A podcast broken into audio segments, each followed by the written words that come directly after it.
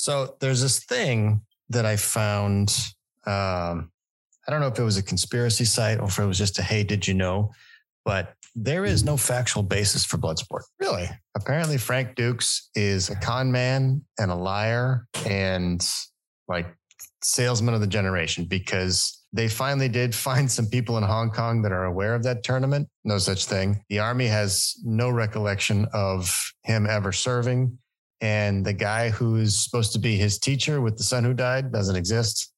Like there was a there was a serious Snopes investigation into his story, and none of it holds water. Oh, that breaks my heart. It kind of does, and it doesn't, because it's a great story and it's Yeah. a kicking movie, but you know, maybe it was all based on uh, one very clever, inventive man.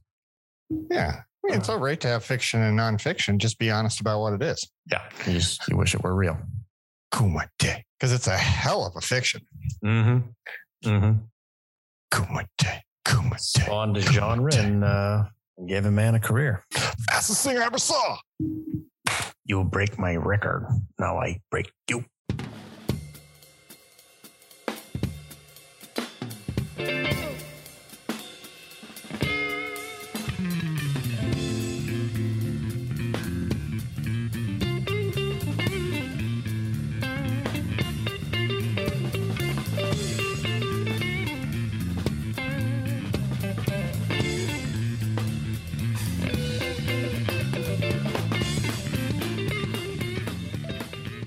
Welcome to the Bottle of Brown podcast. I'm your host, Danny Paul. Joining me in the Bob Media Studios is our long lost man, the vice host himself, Leon Coventry, ladies and gentlemen. That was a delayed one. I thought no one was going to cheer for me because it's been so long. That's got to happen. That's got to happen. Pause for effect and cheer. We Danny, are, how are you? recording this, Leon, on the 7th of July. Happy belated birthday, America. Uh, for those of you that follow the pod, you're probably very curious as to why all of a sudden from April 13th we jump into July. That's because we had shit to do. Uh, Mr. Jones will not be joining us tonight, but uh, we're back in the saddle tonight and we're looking forward to getting to the brown bracket, which is going to come to you in a future episode, hopefully not too far away. But we got to get Mr. Jones back in the saddle and we got to dedicate ourselves to probably two episodes, Leon. What do you think? Yeah, I think two episodes. Yeah. I know it's just been staring at me for all you uh, out there that don't know what the brown bracket is. Last year, Danny and I did it, and I think it was a pretty good first attempt, Mhm. uh, but it wasn't as blind as we liked it to be. So this time, Triple B picked out the brown and marked them with letters. So we have no idea what they are Mhm. and I mailed them to Mr. Jones and Danny. And we've had them now for two and a half months Yeah. staring at us, waiting for this aging. brown bracket. I They hope aging the Triple B hasn't well. lost the key. so, Uh, Yeah. yeah. if she will have to rely on her memory if she doesn't remember, or if she Mm. if she did in fact lose it, because this was a fun idea until you know life life. 2022 took a big Life steaming is, pile uh, of crap. Yeah, a lot, a lot's been going on.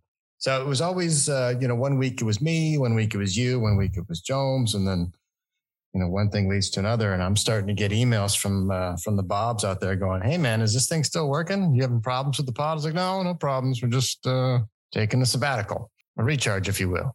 Absence makes the heart grow fonder. That's and, right. uh, you know, That's we right. needed that magic 22 to really want. That's right. What do you, Let's uh, let's get down to brass tacks here. What's your brand tonight? Well, at the very, very good recommendation because we're returning to the Mac. I'm going with the OG, my favorite daily drinker, Buffalo Trace. The BT. Yes. I as well. I'm drinking your favorite hooch tonight, Leon. Buffalo Trace Kentucky Straight Bourbon Whiskey. yeah.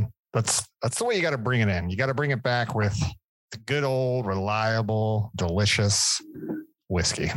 Nine proof. Distilled, aged, and bottled in Buffalo Trace Distillery, Franklin County, Kentucky. Cheers to you, sir. Welcome. back. Cheers. Ditto. All right, now that we've talked about brown. Talking about brown. How you doing? Whiskey and whiskey. This is the darker the brown you got. Yeah. Say, Holmes, uh, where they hiding the scotch? What about, um, brown? That's code for bourbon. Great stuff, this bourbon. Comes from a land called Kentucky. Talk about brown. There's a special rung in hell reserved for people who waste good scotch. Scotch? Oh, yes, I, I think so. Could I have one more of these with some booze in it, please? We're going to go way back in time to April 28th for this one, Leon. This one comes to us from Motor Trend, of all places. The headline Still relevant, reads, though. Still relevant. Still relevant because, of course, brown is timeless. The article starts Drink up. Scotch whiskey production begets biofuel bonanza. And then it has butanol here in parentheses. Blending biobutanol with gasoline reduces carbon while solving a thorny waste disposal issue for the distilling industry. Leave it to the Scots to invent a way for whiskey to benefit motoring. Clever Celt Martin Tangney saw an opportunity to turn a waste disposal problem faced by the nearly $6 billion Scotch whiskey distilling industry into a profitable carbon reducing biofuel called butanol. The definition of win, win, win. Well done. near drop in replacement for gasoline. And by blending it with gasoline, it can be distributed via existing infrastructure and safely burned as a lower net carbon fuel. That's all, Let's ladies and gentlemen. this- Good night. Let's give this man a Nobel Prize. Oh, drop the mic. Why do we need to go on? but we need to go on. For each liter of smoky caramel colored elixir that gets produced, a distiller ends up with 5.5 pounds of leftover grains and other solids known as draff, and about two gallons of pot ale, a yeasty, watery liquid that's left in the still after the alcohol is boiled off. In total, Scotland's distillers crank out over three quarters of a billion tons of draff and over 600 million gallons of pot ale each year. Presently, some of the draff gets fed to livestock, but much of the solid waste ends up as landfill, while the pot ale largely ends up in rivers or the ocean.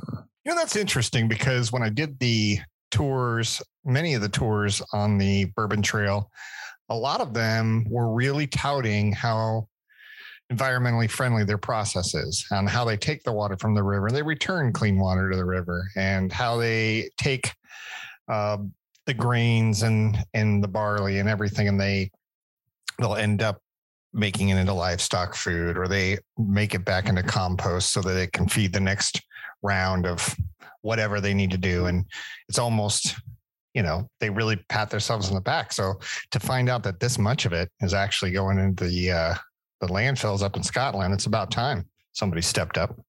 I can definitely see that the solids are going to good use, but then maybe this pot ale is difficult because what do you really do with it? Do you bottle it as that hop water stuff, or is this literally just toxic waste? Hmm. Redistilling the draff ale. Tangney's process combines the solids in the pot ale, then initiates a different fermentation process that's more than a century old. This ABE fermentation process uses anaerobic bacteria to convert starches and carbohydrates to acetone, butanol, and ethanol in a 361 ratio in much the same way as yeast makes booze in the original operation. See, that's just genius on a whole other level.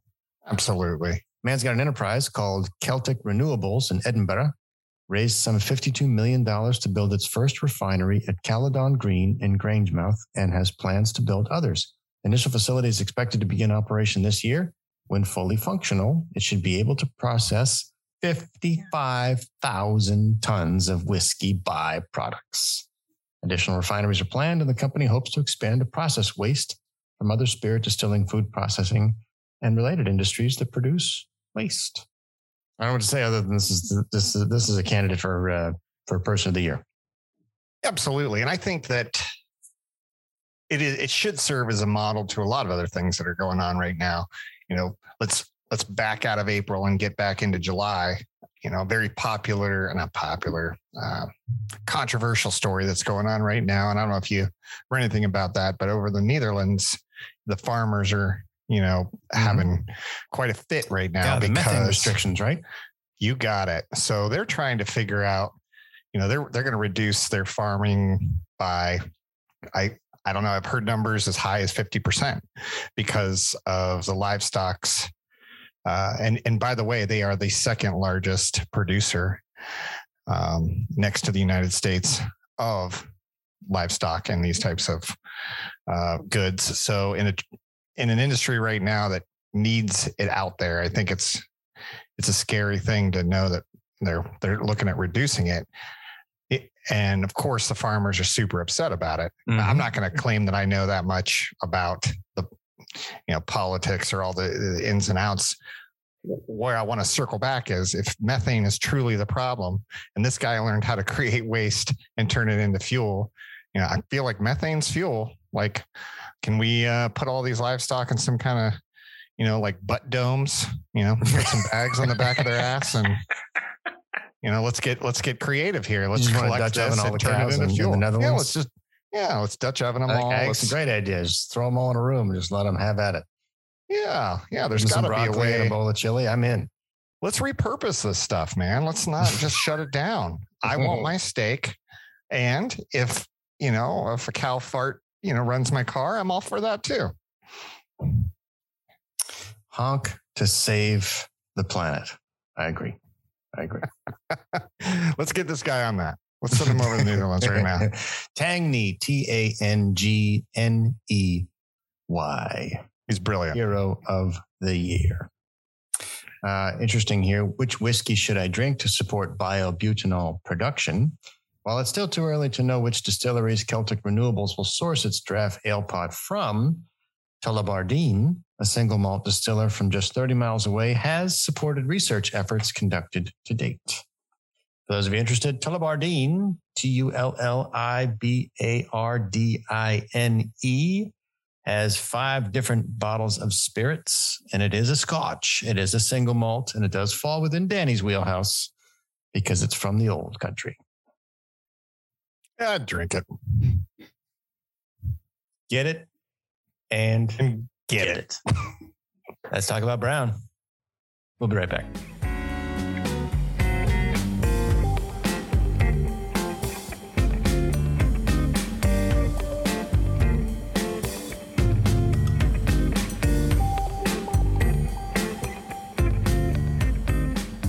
Welcome back. Let's get into business news. News team, assemble! Let's get down, let's get down to business. And I got news for you. Today's business news comes to us from MoneyWise. This was an interesting one to me, Leon, because I see lots of stuff in the news about the coming recession and the housing crash. And I don't know how you feel about this, but it doesn't seem like that's really what's going on from my perspective, because we still have help wanted signs everywhere. Unemployment's still really low. And it seems like the crunch is at the lower end all the unicorns are laying off. So you've got software engineers that are looking for a job. And while that is tragic, we're talking about six figure white collar jobs. There isn't really that much going on at the lower end of the spectrum because you can't even get people to work at a restaurant. Like you're starting to see articles that say Olive Garden's just fine, Costco's just fine, but that's not everywhere. You don't mm-hmm. have hotel workers, you don't have restaurant workers. There's a, a serious problem with with service positions to be filled even for volunteer work. Like they can't even get bus drivers for the school system out in my area. So it's not like there aren't, uh, it's not like there's people getting busted out that can't find work. It's, you know, there, there's like four, yeah, I'm going to, I'm going to mess up the number, but there are more open positions than there are people looking for employment according to the unemployment rate calculations. So this one appealed to me. The article states forget restaurants and retail. Teens are seizing the jobs they want as desperate, quote unquote, employers try to fill seats. With unemployment hitting new lows, employers are turning over rocks these days to find qualified workers. Enter Gen Z, who previously proved their mettle in last summer's hiring spree. Data from HR and payroll company Gusto shows the teens aged 15 to 19 years old accounted for almost 10% of new hires in April 2022 sharp rise from when they made up just 2% in April of 19 before the pandemic. And then in the month of May alone, that rose to 13%. Spike may not surprise you given that the unemployment rate for young people is now at a 70 year low. And the number of teens looking for work or currently in the labor market is the highest the country has seen since 2008. but teens may be surprised to discover just how much power they hold so early in their careers. Thoughts on this, Leon? I have lots of thoughts on a lot of things you just said. I, I maybe it's different in Arizona, and I think the the issue is the jobs. And you said that you know the lower jobs are saying help wanted, and I feel like it's a multi-part issue. I Mhm. think one of them is the lower jobs, um, even as much as they're paying now. You know, like entry level at twenty dollars an hour, twenty two dollars an hour, whatever it takes uh, to get get them in the door is still not enough, at least in California, to have a comfortable and I and I don't even mean comfortable like, you know, don't have to worry about paycheck to paycheck, but it's not really enough to yeah, sit back on your laurels, right? So it's almost as if at least what I'm seeing is that people are like, well, what's the point? You know, and there hasn't been a lot of punitive the last year and a half has has really put people uh, there- there's been a big protective governmental dome around uh, people that aren't able to pay whatever right student loans your rent um, food you know there's all kinds of things that are staples that you need to have to live and the government's done a really good job i think a really good job of making sure that covid didn't cause anyone to go hungry or not have a roof over their head. What i think we're experiencing what i feel we're experiencing is this hangover of well that was pretty cool i don't know that i want to go back to that hell that used to be the 9 to 5 whatever form or shape it takes and that I don't want to go back to a job that isn't even going to pay me enough to get me where I was before COVID.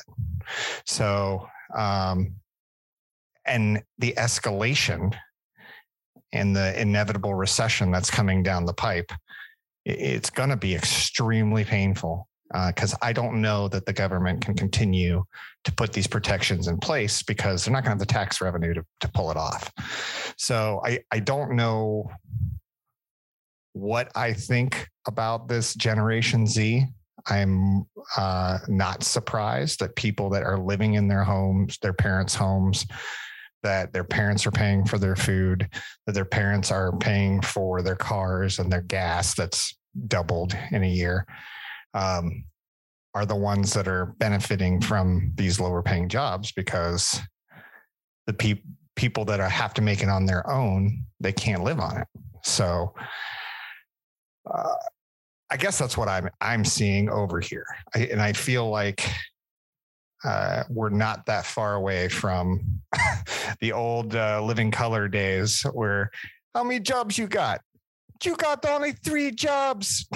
you need five jobs because that's what people are going to need to survive in this ridiculously high inflationary period that we're going through. That's absolutely a thing in California. Your uh, your standard of living out there is pretty gnarly. That's why you have to get gas rebates from your governor. Well, it's the dumbest thing in the world. I mean, I don't want to get too political, but why give me a rebate? Just lower the fucking tax.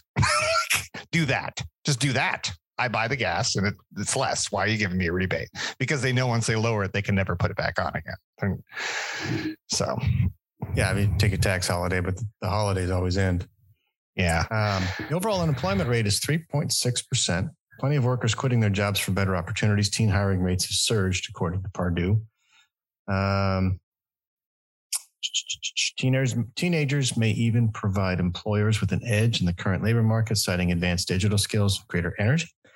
Last summer, almost four in 10 white teens were employed, compared with 29.4% of black teens, 28.6% of Hispanic teens, 20.2% of Asian teens there's a whole set of young people who are being left out of this very strong labor market. And that's where a lot of those summer youth employment programs come in in the inner cities to try and level the playing field.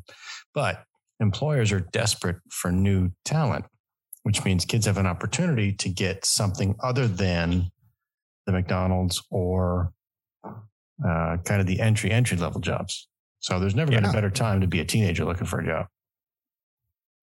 No, I couldn't agree more. But I don't I don't remember that there was a problem when I was a teenager. Like I what did I want to do? I want to be a lifeguard. And what did I end up doing? I I parked cars at a Chevy dealership because I was awesome. You know, I just got my driver's license. I get to drive everything from Corvettes to, you know, dualies, and you know that that's my job. And I didn't get paid squat, but that's pretty badass because my parents are supporting me, and I don't have to worry about food and all that stuff. So it's a good job to have. But that market, those that age group is super required, and um, I just I'd like to see their see more of them get their ass to work because Yeah. I know I did. You know, Gusto data shows that while teen hiring has always been strong across the retail and hospitality sectors, there's also been an increase in professional services such as accounting and law firms from 1.1% to 5.9% between 2019 and 22. So we're not even looking at the regular hourly kind of hairnet name tag Joe jobs. We're looking at serious white collar office jobs the teens are coming in and taking over. And that to me is that is profound. well, you struck a chord with me there with law, and maybe it's just in the role that I am or the industry that I am, uh, but holy hell, I just feel like everybody is so litigious now. the courts are so backed up. Everybody's looking for that. You know, Larry Parker got me $1.5 million or whatever. Yeah, you still got the was like- Accidentes two two two two two two two Yeah. billboard out there in South LA. Yeah, yeah. You got a sweet James. I mean, I'm I'm giving free Oh, Sweet. James, he's out here too. Yeah, I mean these these the the litigious nature of everybody right now to but uh, you know honestly like that I feel culturally that's where we're going right because how often a day and I think that everyone should take this experiment you know get a little counter you know put one in each pocket how many times do you hear somebody take responsibility for something a day versus how many times does somebody blame somebody else for or something else for something bad that happened. And I bet it's going to be like 30 or 40 to one that you're blaming someone else, but never take self, self um, take it on yourself that you're the one that did the problem or you had a part in the issue that took place. And I think it spills over into everything else. It spills over into social media. It spills over into all these legal cases because it has to be everyone else's fault. It can't possibly be my fault. Yeah, but wasn't it like that in the '80s though? Wasn't the term "I'm going to sue you" real big in the '80s? Well, yeah, I think that became a thing. Yeah, I I wonder. I would love to see. Let's let's let's When put people this on stopped getting in on the fist fights and they started saying, "I'm going to sue you." I would like to see the year over year or month over month line chart to show number of cases filed. You know, anywhere from small claims all the way up. I would just love to see. Are we? Oh yeah, is there more and more and more? lawyers. yeah i mean i don't know where we're at maybe maybe i'm feeling something that's not really happening but i i just god i would just love some people to you know what i'm not we're not even there yet i know leon lowe's is way deep but boy i sure'd like to see some people have a little bit of honor again and Well, have a little bit of self-respect you know Let me close a little interesting tidbit here. Uh, some businesses are sweetening the pot even more to entice young workers. Um, some people are seeing $500 signing bonuses at some grocery stores, extra pay for working nights and weekends at retailers like Target, and even tuition assistance for businesses like Amazon.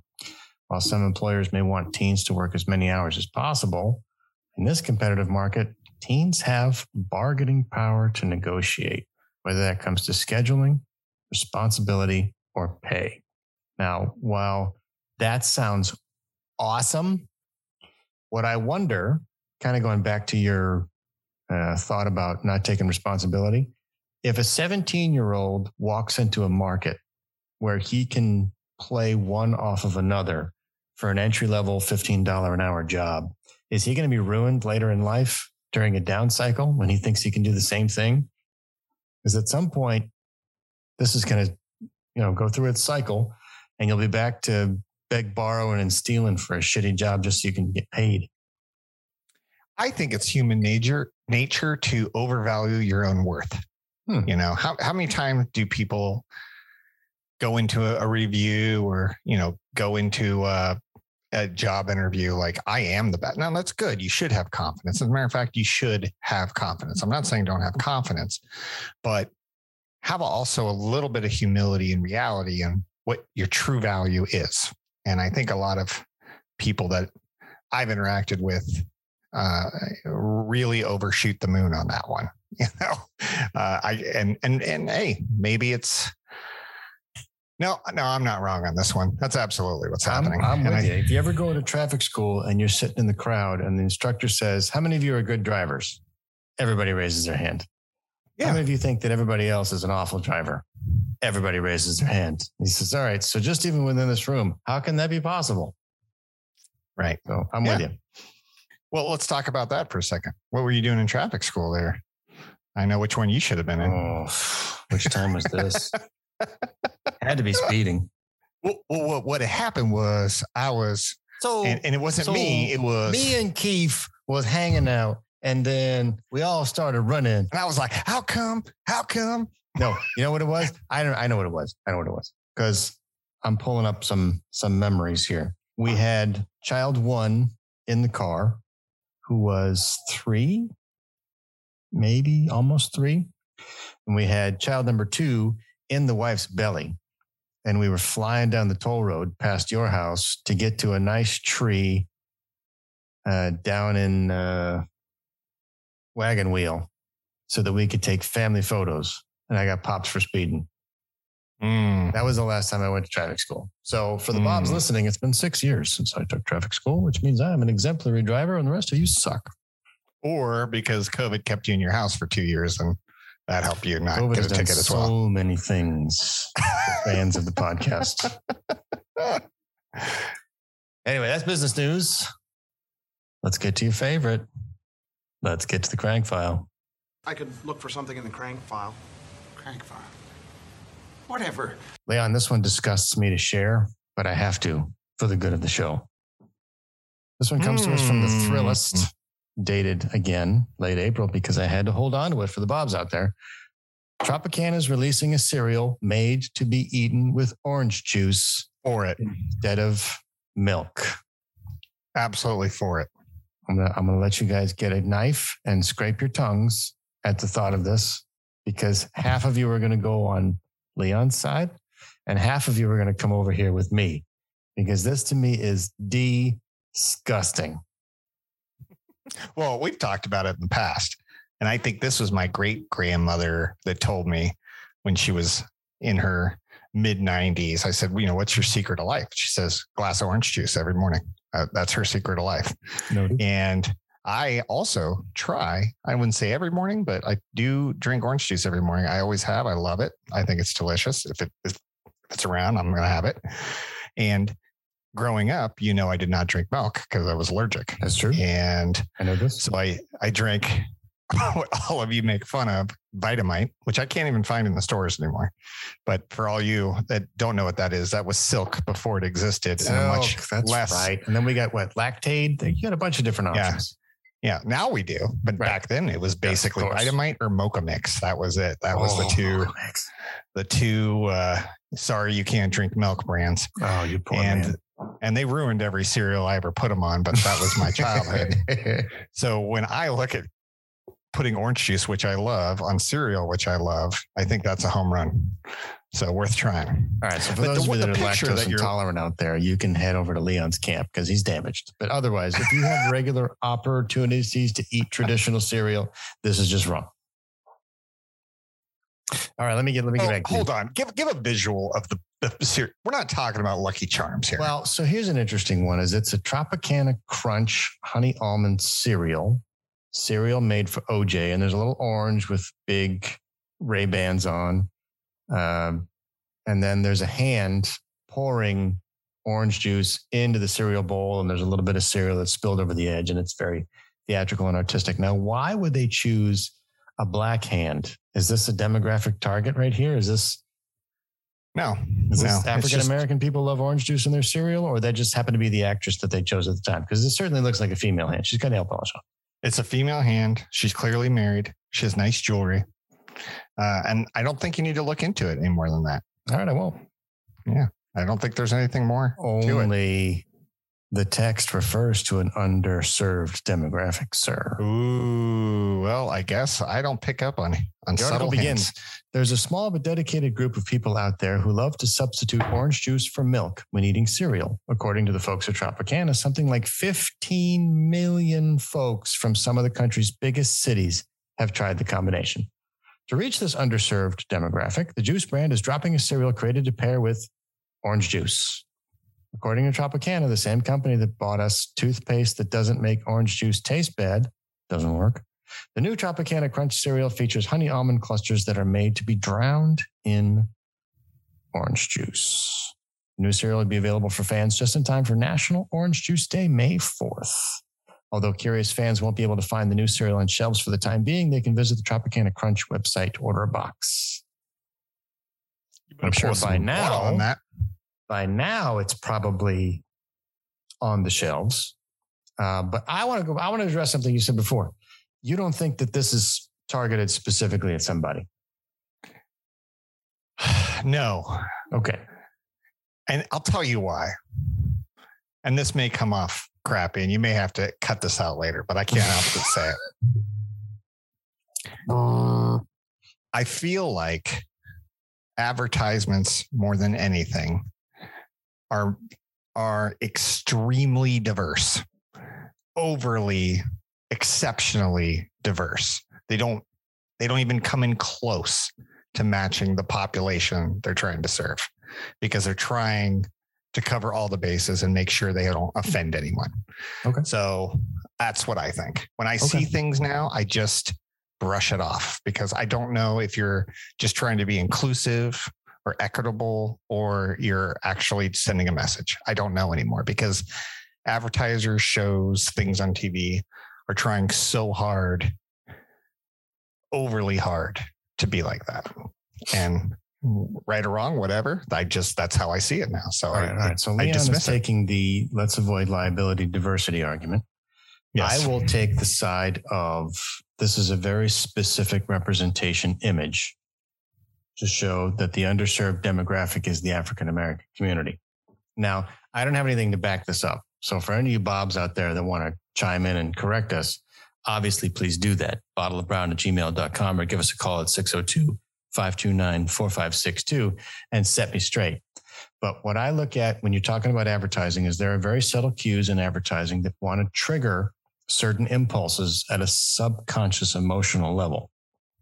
Case in point, if you ever watch CNN on Sunday mornings, do you know what the advertisements are for CNN on Sunday mornings? For those of you that still have cable, it's pharma and LifeLock and Help I've Fallen and I Can't Get Up. because all the seniors are the only ones Because that have the only people watching. CNN on a Sunday morning are old people. Okay. So they Yeah. target their advertising to who they expect to see this. This isn't a, a family, a, a multicultural family sitting around a table enjoying Tropicana Crunch cereal made for OJ. This is a very singular picture of one person pouring orange juice into a bowl of cereal. Now, with that being said, would I try it? I might. well, great answer. Maybe. Oh wow! I'm glad you. I'm glad you held I'm on a limb here. you. if there's peer pressure and everybody else is eating it, maybe I'll try it. Uh, well, But my initial response rarely- is, But that's I fine. I mean, the lactose intolerant community, we embrace you. yeah. Thank you. Well, I'm not anymore, but the effects are still strong. Mm-hmm, mm-hmm. Well, Well, I I mean, think it's you've- got to be better. I think It's you've cast be- your lot. You know what this is? This this I'm going to put this up there with the uh, cake versus pie debate Yeah. because everybody's one or the other. Yeah. Eh, okay. You know what? I would love the Bobs to chime in. I'd love to have a little poll. Let's put a little. uh Can we put something on the site? Can we? see Can we can do, do. a little survey? Let's see, if, let's see if I can do this. See if we can get a poll up on the site. So I'd love make to know what here. people are thinking. Dear Bobs. I feel like you're going to win this battle. I think most people are going to say, "Leon, you're out of your mind." But OJ I think cereal great or oh my god, shut the fuck up. When was the last time you just poured yourself a glass of milk and drank it? Oh, probably never. Yeah. Just milk by itself? Yeah. No, absolutely. The, the glass of orange juice in the morning, Leon, 100% I'm with you. Yeah. But Yeah, milk by I'm saying. itself, I don't think grown-ups do that. There's like a, it's like a rule. Can I No. eat something with it? Can I eat Oreos? You know, my dad was like that though. He would always say, You have to have milk with dinner. I'm like, Here. Well, first of all, I don't drink milk, but second, that's crazy. I would, I'd rather water Yeah. any other liquid. Oh, my six-year-old busted out a glass of milk with dinner today, and I was like, "All right, whatever you want, as long as you finish."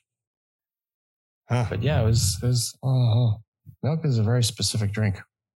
Yeah. And those animals are creating methane, which is going to be gas from my Yeah, car. and you know, Let's apparently it's not going to be coming from a Dutch cow anytime soon. No. Neither here nor there. That wraps up the crank file. Let's get to because Florida.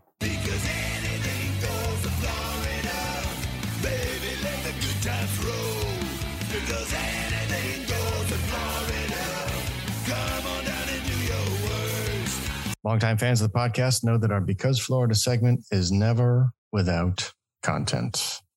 The state that keeps on giving. I actually found one from today, Leon, actually dated uh, July 7th, the night we're recording, and it was updated uh, no less than five hours ago. So this one's fresh. It comes to us from the New York Post, one of our favorite places of gathering Florida content. Naked Florida man climbs onto big rig, throws highway into chaos. And there's a video. Yes. Like Please. all of our stories in the. Bottle of Brown podcast, the Brown Bulletin. We like to post links to all these stories so you can follow along at home. The article begins It was full Monty Frogger. A nude man threw a Florida commute into chaos last week after he scampered across several highway lanes and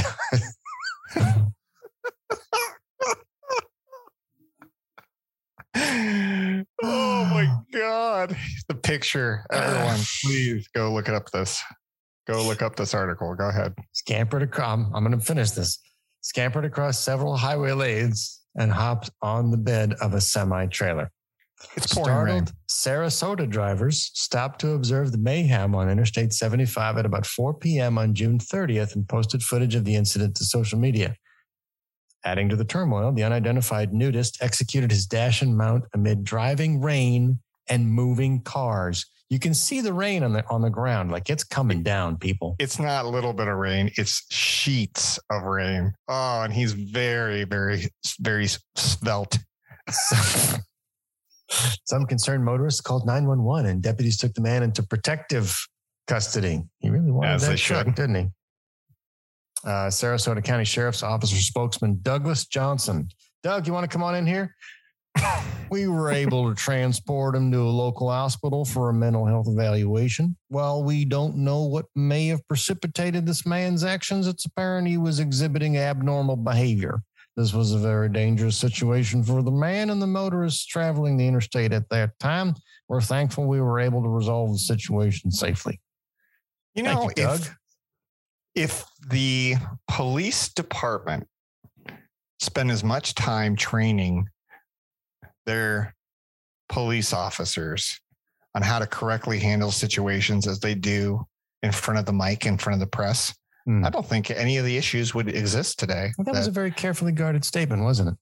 yeah. Nice and polished. The, the I'm telling you, that guy absolutely nailed it.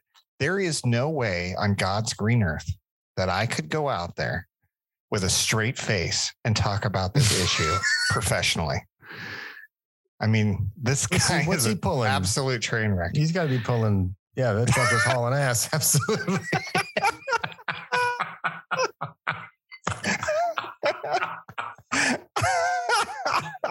ass. yeah, the truck was hauling ass. That's yeah, for sure. taken into custody and transported to a local hospital for mental evaluation. That's for sure.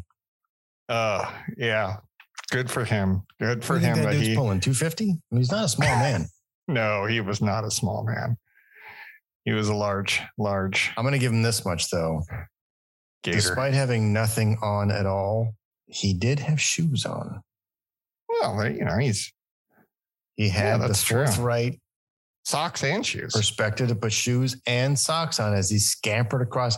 This is one of those highways with the metal dividers and the big green center strip going between it. So this dude had to work. Like he had to jump the divider, run across all these lanes, and then hit the truck. And then the, the videos that are posted don't really have any explanation of what he was trying to do other than I guess he just wanted to go for a ride. Oh my God. But I just felt is- like running. He is our champion of the Sunshine State. Oh, that's quality. That is That is because quality. Florida. We'll be right back.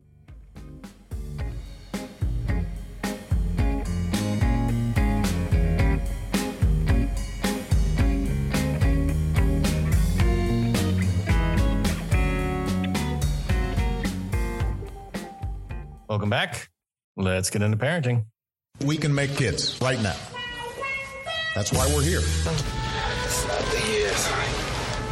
It's the mileage. Leon, this is a good one for you. This comes from PopSci, Popular Science, a casual angler's guide to taking kids fishing for the first time. Now, before this expert here, dated May 12th, 2022, jumps in and starts talking about how to take kids fishing, do you have any things that you want to say? Either immediate pre corrections to what's wrong, wrong, wrong, or perhaps predictions on what they'll say?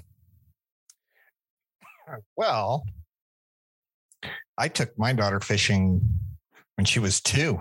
Oh. And How'd it go? we used, I think it's important that early on you use um, non alive things because that freaks them out early on. So don't use worms, No worms. don't use okay. minnows, No don't night use crawlers?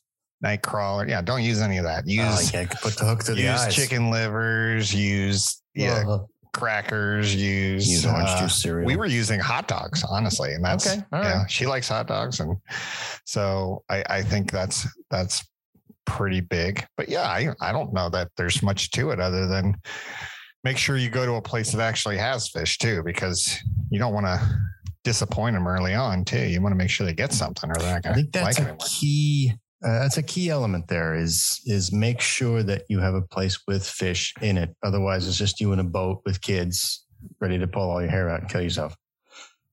The article begins. I never enjoyed fishing as a kid. It was boring, early, long, and we didn't catch much. Now that I'm a parent, however, and a regular fisherman, I've been teaching my kids to fish. Though I never would have imagined it as a child, I've come to treasure those hours out on the lake and know they will as well. If you're not an avid angler yourself, but want to get the family involved in the sport, you'll need to make sure it's fun for them. That means catching fish, lots of fish. Kids starting out would much rather catch 40 little sunfish than the biggest bass in the lake, like you or I would. Fishing with children is all about quantity over quality. Well done, Leon. And there are Mm. several ways to increase your chances of having a big day. And the article goes on do your research in advance, find a place that's got a lot of fish, keep the equipment simple. How'd you handle the hooks? Uh, well, I handled the hooks, Right, And okay. the and the equipment is important. That's why all the children's poles are like we always call them the Snoopy poles, but you Mm. know they p- pick your brand. We had the Frozen pole because of, she's a princess, of Of course. course. But the uh, those ones are great because there's nothing to do other than push a button. It goes out. You start reeling in. It comes in. It's pretty simple. You know, you Mm-hmm. don't. But also, they're not designed for the whoppers either. So spot on with the sunfish, bluegill, whatever, something something tiny. Don't they're not going to have fun if they hook up on a a giant fish anyway because they can't reel it in anyway. So why would you want to even do that? But uh, yeah, that's why they make the, the kids pulls that way. Don't don't shy away from that. That's a good way to start. That's that's basically word for word what the author says is appropriately sized rod for each child with a kid friendly push button reel, and uh, pick out the tackle that works best: bobber, barbless hooks, worms, and don't be afraid to ask. Anglers love to talk fishing. Bobbers are fun. Can I just chime in there And because the bobber is the little blue and red or the white and red thing, right?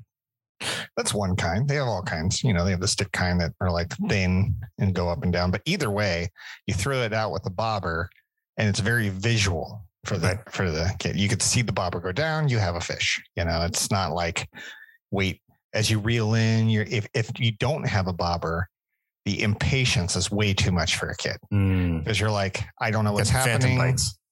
I'm going to have to reel in this thing and make sure I still have bait. It's like, it's been out there for five seconds, hon. You're going to have to leave it out there for a little longer. so the, the bobber is fun to watch and it's uh, a good tool to indicate whether or not you ever had a bite or not.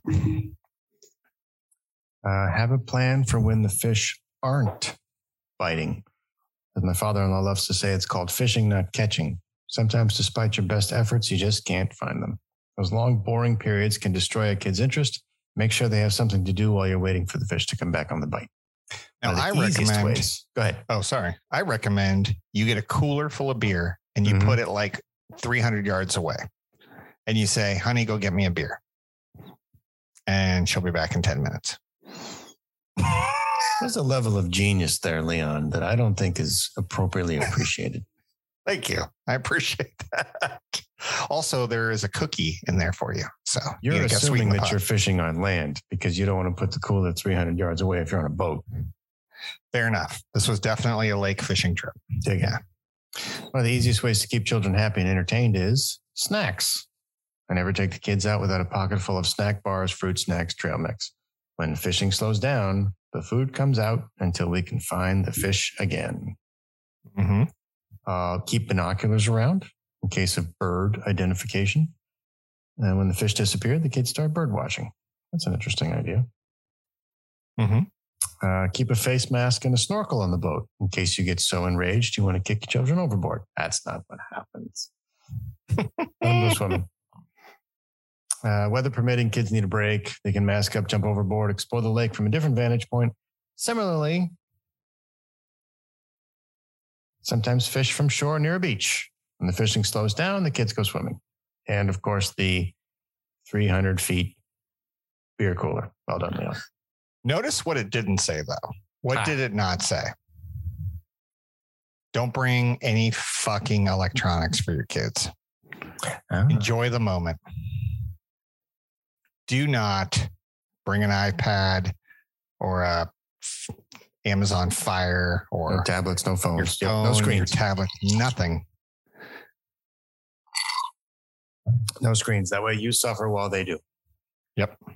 But they are pretty good here. It says, finally, don't be afraid to cut a trip short. Sometimes you just need to call it a day and get some ice cream, which 100%. percent Mhm. Uh, respect the environment, catch and release. It's very easy to accidentally kill fish. Know how to take a hook out. Catch a bass, for example, you can usually just remove the hook with your hands. Other fish like pickerel have large, sharp teeth.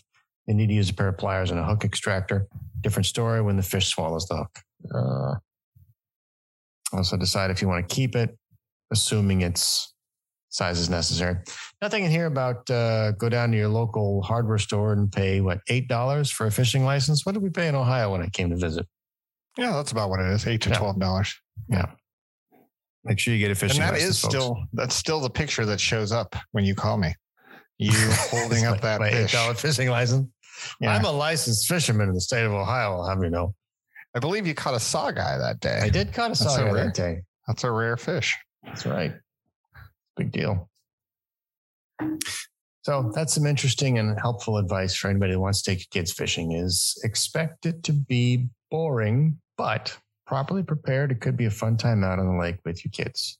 Don't expect to catch anything, but if you do, quantity over quality, and you'll have yourself some nice quality time with the children. That wraps up parenting. Been a long time coming. And I know the man has a lot on his mind. So I won't waste any more time getting to Leon Loathes. So far, Danny, I haven't heard a single logical reason. No, no, don't accept this. It's frustrating. And we haven't cured cancer. We have not cured cancer. I don't know the answer. I'm just ranting about it. Leon, we're ahead on time, so I can give you some extra if you want. Floor is yours. You, you know, I've hemmed and hawed because we haven't done one for a while. And I'm going to let you choose which one you want to hear tonight. It's either fuck 2022 or take care of your own business. You decide. I'm going to go with uh, 2022. All right. Some of you might be enjoying this year. I don't think Leon is. Leon's not. Leon's having a terrible year, and I think um, I think there's a lot of people that are on on board with that. I think we all went through 2019 and we're like, okay, 2020, we're ready. We're ready to close the door on this. Let's go 2020.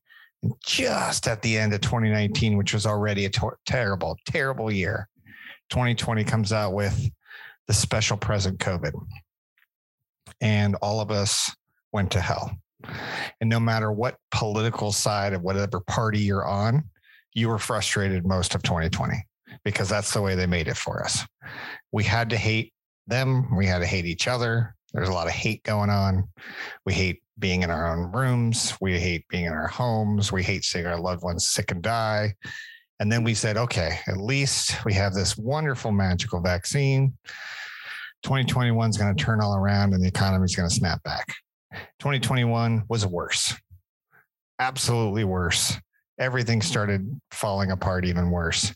And we said, okay, this is the hangover from 2020. Sometimes hangovers are worse than the actual being drunk.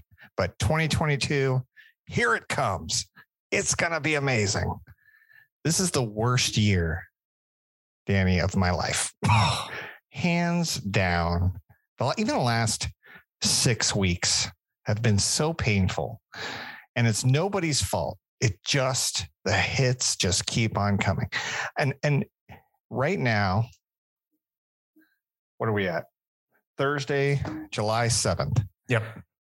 I don't think there's a single person listening that doesn't have haven't hasn't had COVID in the last two months, or doesn't know someone that's very close to them that has COVID in the last two months. Hundred percent. It is absolutely wiping out everything, which I think it was necessary to happen at some point. There was no way to keep this beast at bay. We knew that. And now it's taking hold. And, you know, personally in my family, it wreaked havoc, really bad havoc. And I, you know, I, I lost my grandparent over it in the last six weeks. Um, you know, my, you know, my parents took it really, really hard. I'm, I'm dealing with that, going through that. And, um, the treatments, though, are really, really good. And I wish that people would stop focusing on the prevention because you can't prevent it. You know, news flash, guys, news flash. There is no vaccine. There is no mask.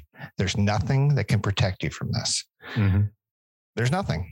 And if you if you disagree with me, that's fine. You you send something in and you tell me a situation where it's possible outside of living in a bubble where you can protect yourself from COVID.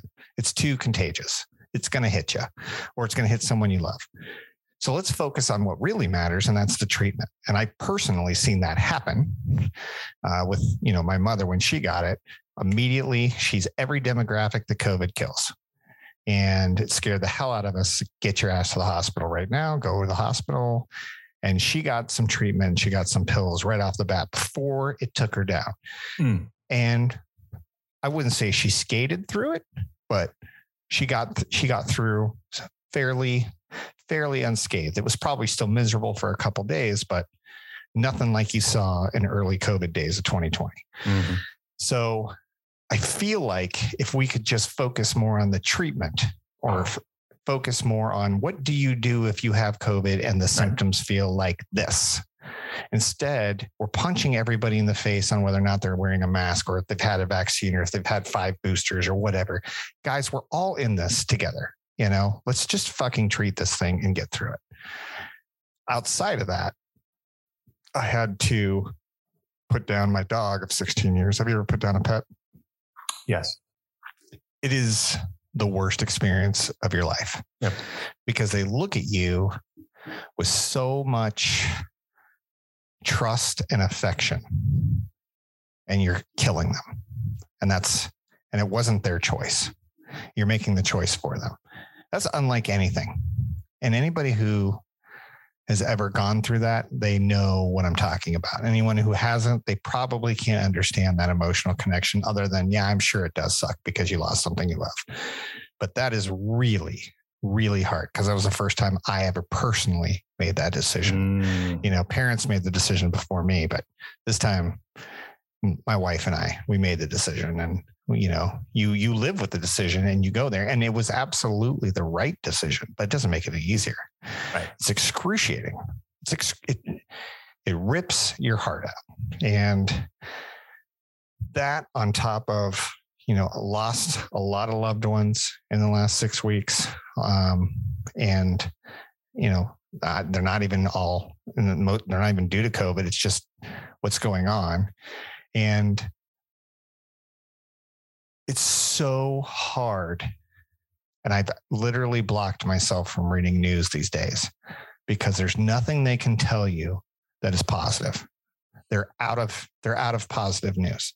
Or they just don't choose to tell you. It doesn't matter who's they, who is they. Okay, fine. Mainstream media, non-mainstream media, social media, anybody, because they know that bad news gets more clicks, likes, hits, draws more comments, draws more action. And we just keep snowballing into this absolute nightmare of misery until we all hate each other for something because that's the side I'm on. I hope, I hope that reason and logic supersedes what I feel like we're all being puppet, ma- puppet mastered into right now to not like each other or dislike each other or hate each other for one trait. And you're, re- I feel like I'm really starting to see it now because we were in quarantine. Now we're out of quarantine. And now I, I'm in, I'm in California. I don't know if it's different in Arizona, but people have taken sides and it's, it's becoming more and more aggressive and just sucks the life out of you. So there's almost no defense mechanism for the people that don't want to deal with it other than fully ostrich. Put your head in the sand and hope it goes by and then pull your head back out of the sand. Unless you feel like you're one of those people that just has a cause and you're going to go, you know, wave your flag for that cause, whatever the cause is. So be it. You know, I'm happy for you. You're going to fight for a cause. But honestly, there's just too many fucking causes for me to care about anybody's fucking cause right now. I'm sorry. There's just too many things going on. I just don't care. It's too much noise. It's time for us to start liking each other again and stop fighting. That's my loathe. 2022. Fuck you. So much loss. Uh, I think you'll be happy to know that Ted Lasso season three is probably going to show up before the end of the year. We need it. We need some positivity again. God damn right, we need it we need some positivity. I think there's everybody I hang around with, everybody I know, everybody uh, that we, uh, it just seems like everyone's on the same boat. Like Danny, you and I agree on enough to make sure that we're friends. Occasionally we disagree, but it's yeah. But we maybe it isn't things, enough for the pod. Maybe we should disagree on more things. No, no, no. It's that's why Mr. Jones is on here. I that's don't agree right. with anything that guy that's says. Right. I am supposed to be the middle fulcrum between the two of yous. And because he's not here, I have to sit in his stead and say, no, Leon. But no, I agree with you. My 10 year old got it. A very faint pink line on the at home COVID test. And so by the next day, uh, wife and the youngest went down to the uh, urgent care clinic, got tested again, faint pink line. And so technically, according to the test results, they had it.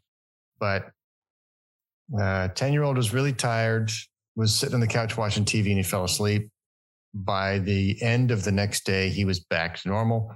The six year old complained of a sore throat, maybe a little bit of fatigue, and within a day, boom, back to normal.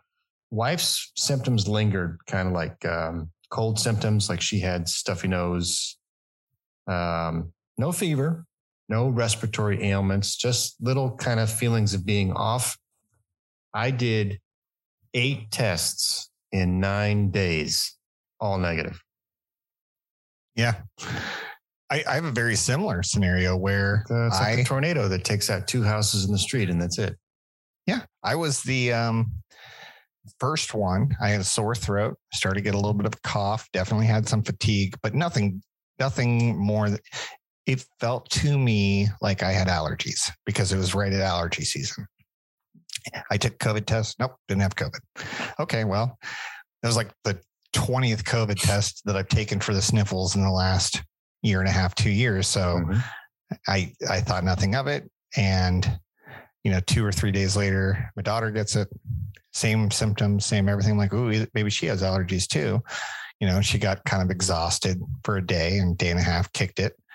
And then my wife got it two days or so after that. And it took her down pretty hard. And she took her COVID test and she had it. And then we tested my daughter. She had it. And I tested too. I did not have it. So very similar scenario. I tested what, fully on. I had all the symptoms. I had everything. Never tested positive, but the two girls did. So for whatever that's worth, it's uh, I would say it's A sneaky little know Triple B doesn't have that problem. no, no. It's definitely, you know, all I can tell you is drink bourbon. It's good for you. Mm, for show. Thank you, Leon. That wraps up Leon Loathes. Let's uh, round third here. Let's get the bottom of the bottle. This bitch is empty. Yeet! I had a meeting with my cardiologist uh, three weeks ago. What are you, 90? Yeah, you was a think. cardiologist at your age? So I, I uh, probably gonna have my own loathe about uh, doctors' offices, and uh, because of that, I don't go to the doctor. So uh, I'll take all of your hate and vitriol and how dare you, but I just I don't.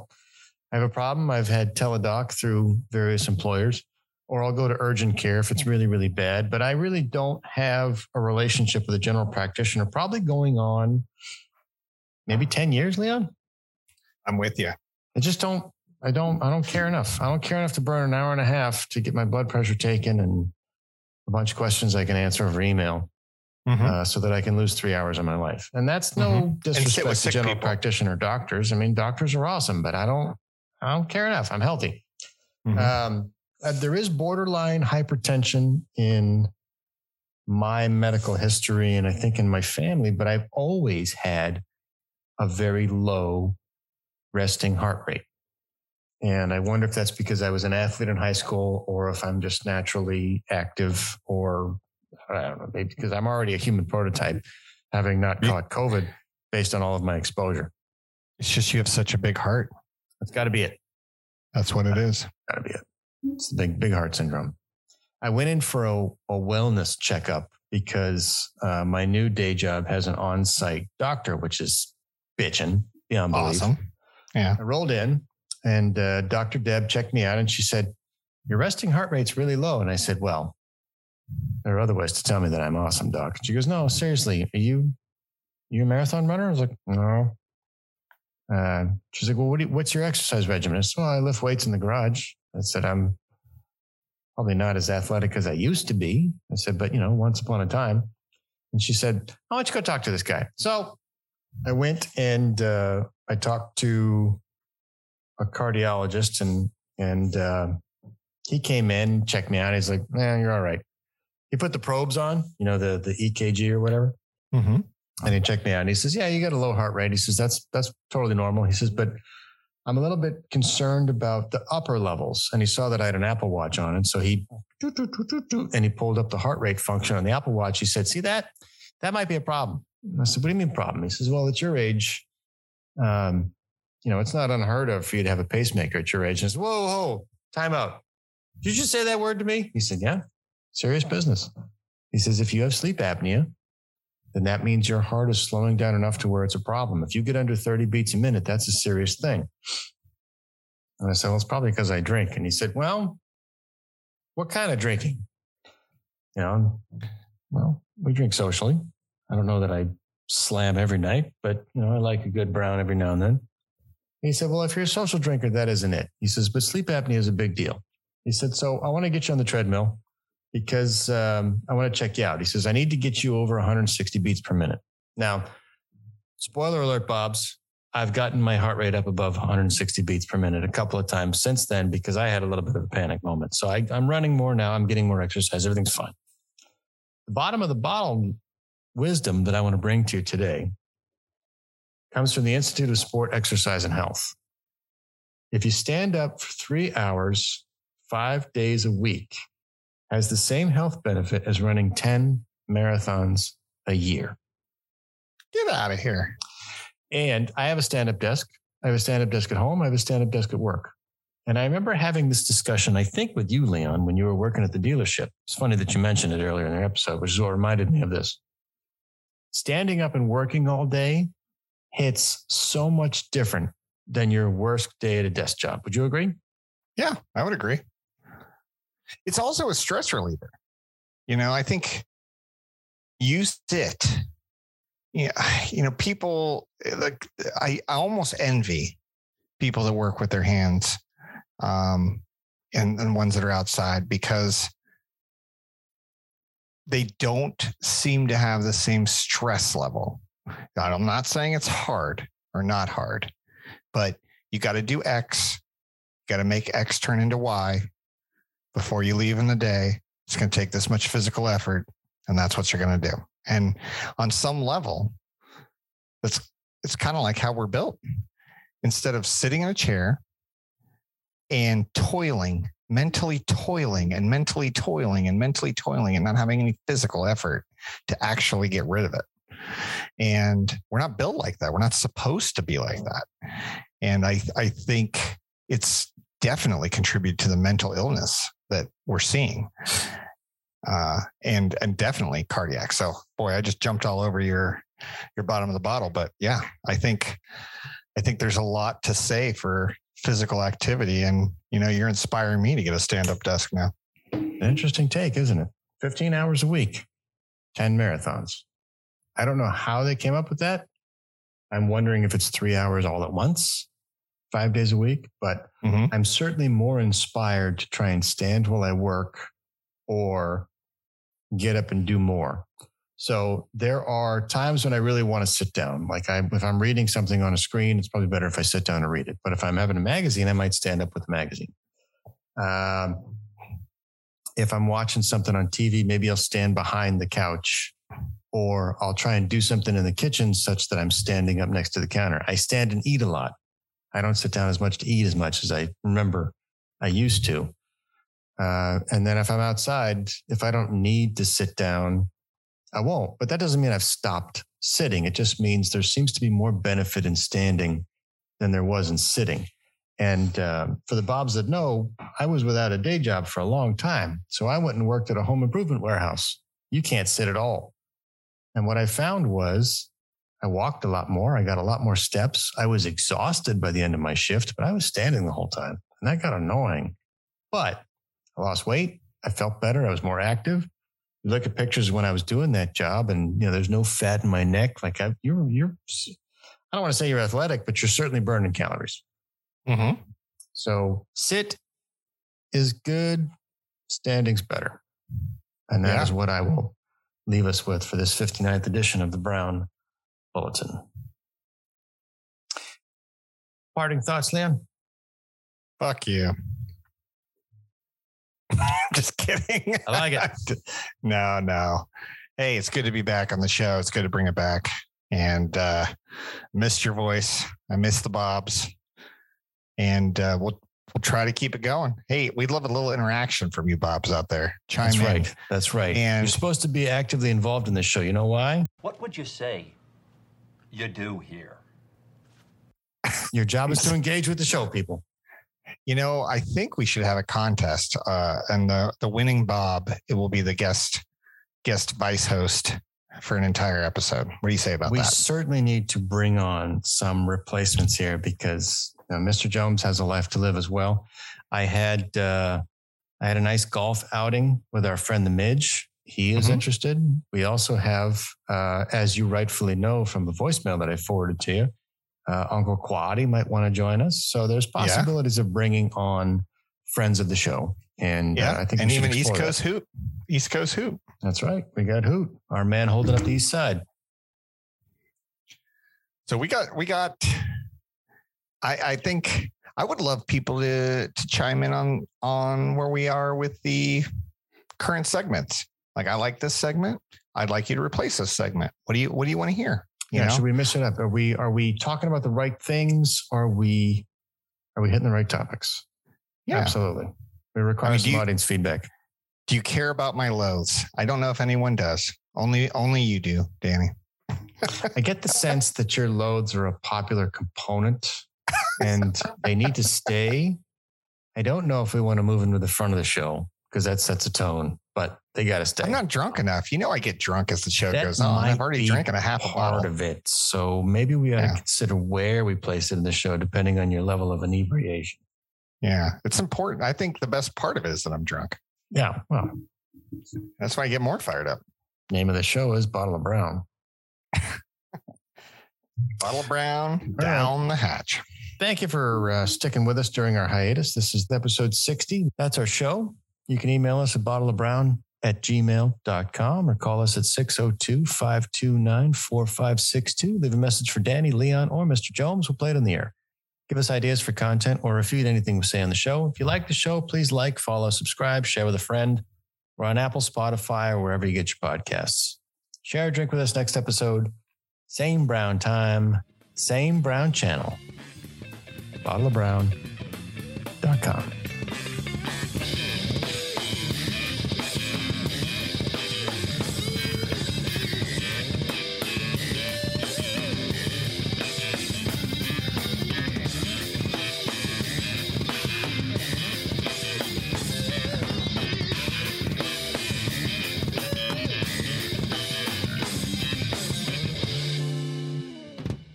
place is dead anyway, man.